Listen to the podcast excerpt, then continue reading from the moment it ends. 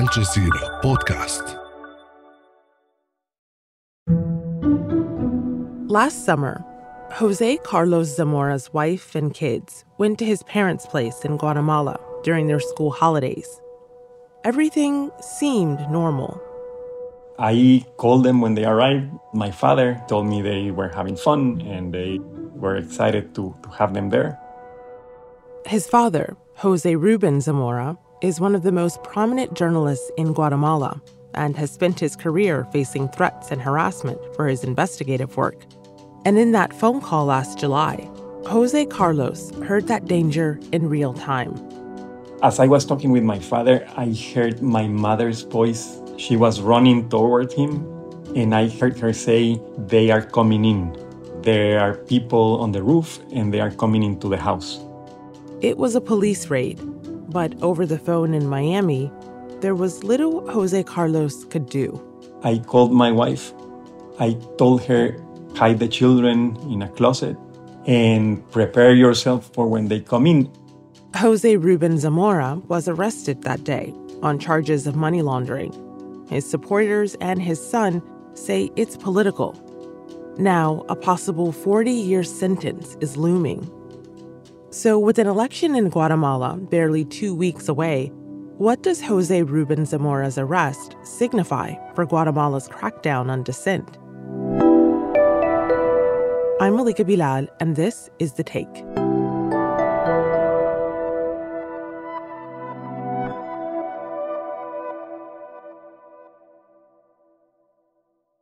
I'm talking to Jose Carlos Zamora about his father, Jose Ruben Zamora, who we'll call Mr. Zamora in this episode. His son, Jose Carlos, is a journalist as well, and he lives in the U.S., in Miami. So, Jose, your father has been in jail for more than 300 days, nearly a year. But take me back to the night of July 29th, 2022. Who was it that stormed into the house? Who was on top of the roof? It was the police and the public ministry. So they came in. They are still always very aggressive. My children and wife were there. They came in, they stormed through the house, they went to their room. My wife managed to take pictures and send them to me. They took my father away to the courts, where he spent the first weekend in prison. Everything was a show of force. My father is a 66-year-old journalist who would have gladly showed up to any hearing if they would have called him. Mm-hmm. But they showed up with over 20 police patrols and heavily armed police forces with AK-47s. Wow. And they wanted to send a message and an example to all journalists in Guatemala that doing journalism is a crime. Yeah. What should we know about your father? Well, my father is a journalist. He's one of 50 World Press Freedom Heroes. His work as an investigative journalist and the editor of the Guatemalan newspaper El Periódico is recognized worldwide. And I thank you with our hearts for this award. It has provided us with a kind of life insurance, a bit of immunity, and the courage to continue to fight for the right of all Guatemalans have to a free and independent press. Throughout his career, he has been attacked and persecuted by different Guatemalan administrations. And most recently, he has been unjustly imprisoned for speaking truth to power, for denouncing corruption in the administration of President Alejandro Giammattei. During the first 144 weeks of Giammattei's administration, him and the newspaper published 144 investigations about corruption in the Giammattei administration. an investigation against Alejandro Giammattei, Guatemala's current president, over allegedly paying bribes to secure a docile legislature. Miguel Martínez, presunta pareja sentimental del presidente Alejandro Giammattei, habría amenazado de muerte y extorsionado por casi $500,000 de quetzales. Jose says his father's arrest is part of a broader pattern.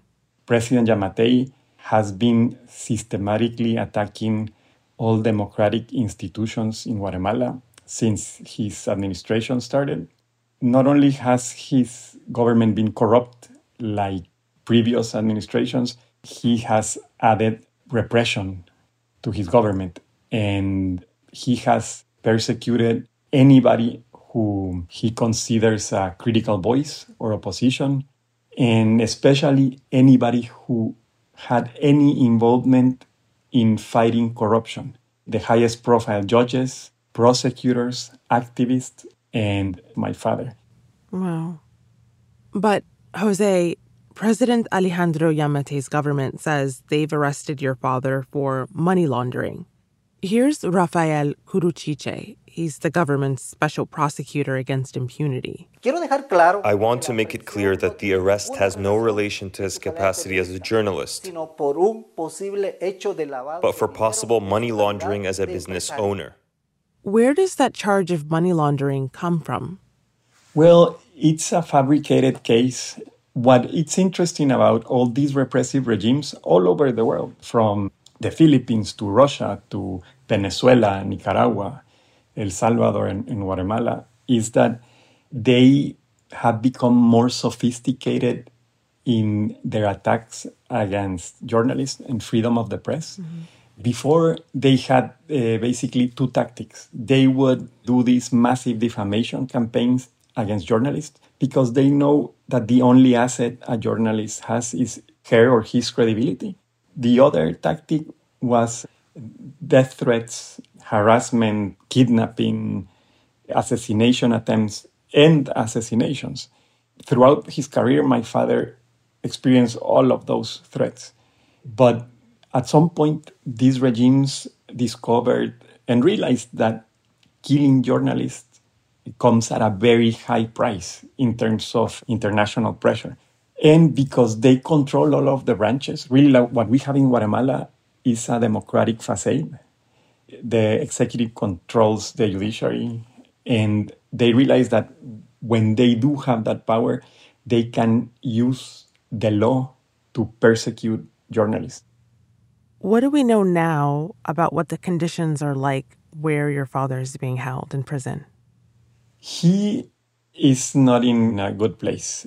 Authorities have kept journalist Jose Ruben Zamora imprisoned in a tiny solitary confinement cell. They have him in a small cell 23 hours a day in isolation.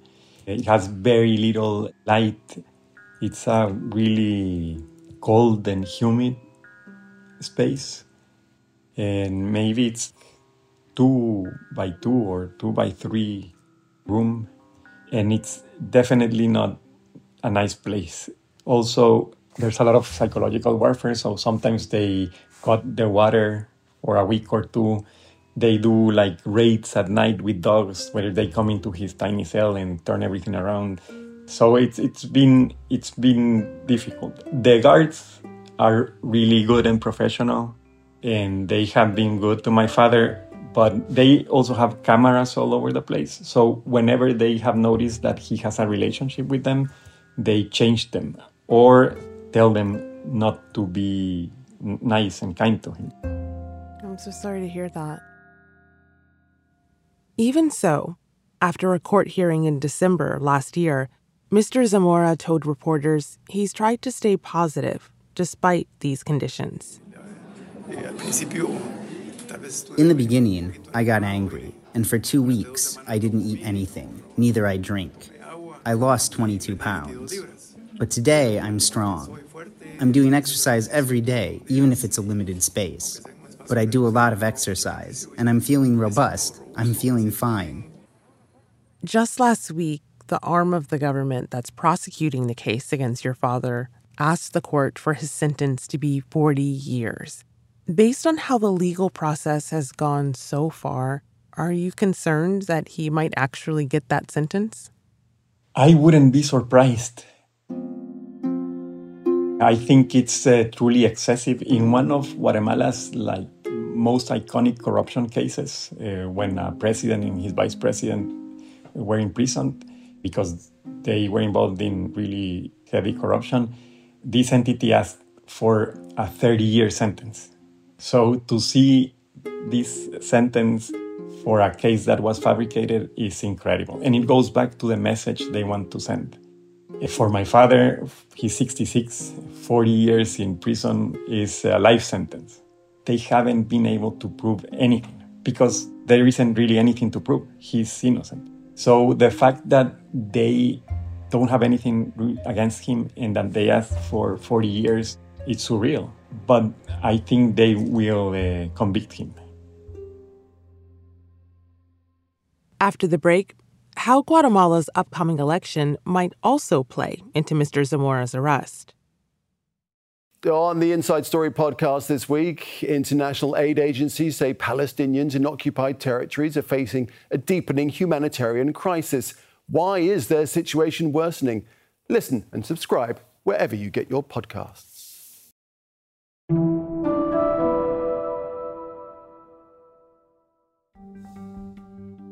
Since coming to power in 2020, human rights organizations say that Guatemalan President Alejandro Giammattei has worked to block and dismantle anti-corruption investigations in the country.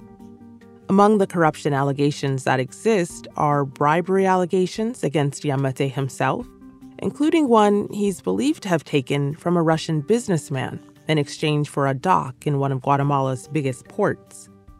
Giammattei can't run in Guatemala's elections later this month because the country's constitution only allows one term for president. But many believe he's taking steps to make sure that anti-corruption efforts against him and his allies will never take root in the country again. The election is something I asked Jose about. So, Jose, all of this is happening simultaneously with an election coming in Guatemala later this month. There have been opposition candidates who have been disqualified, including the frontrunner. What is the atmosphere around the election right now? Well, I think it's terrible because just like they have persecuted judges and prosecutors and activists and journalists, now they are persecuting any candidate that seems to have a chance that isn't their party or one of their allies. Guatemalan judges have now banned 4 opposition presidential candidates from participating in elections. Now, these judges made this ruling after a political rival alleged irregularities during the nomination process. The progressive organization Movimiento por la Liberación de los Pueblos, or Movement for the People's Liberation, whose candidates have been excluded from the process without legal grounds, says that both the courts and the electoral authority are co-opted. And that is really terrible news. We'll see what happens. Is your father's newspaper still reporting on it? Well, unfortunately, El Periódico had to cease publication on May 15. The last edition of El Periódico had just one line. We say no to power 1996 to 2023. The government started harassing anybody who would advertise in the paper. And that's really the core of the business model behind the newspaper. So at the end, every day there was less income and more persecution. And the only reasonable thing to do was to close. It's terrible for Guatemalans who have lost information and will be in a darker place since El Periódico shut down. Yeah. Your father, of course, isn't the only person trying to uncover corruption in the country. There are others, judges, prosecutors, activists in jail right now. And though President Alejandro Giammattei isn't running for re-election, do you think that your father's process is proceeding at the rate that it is because of the election? I think so.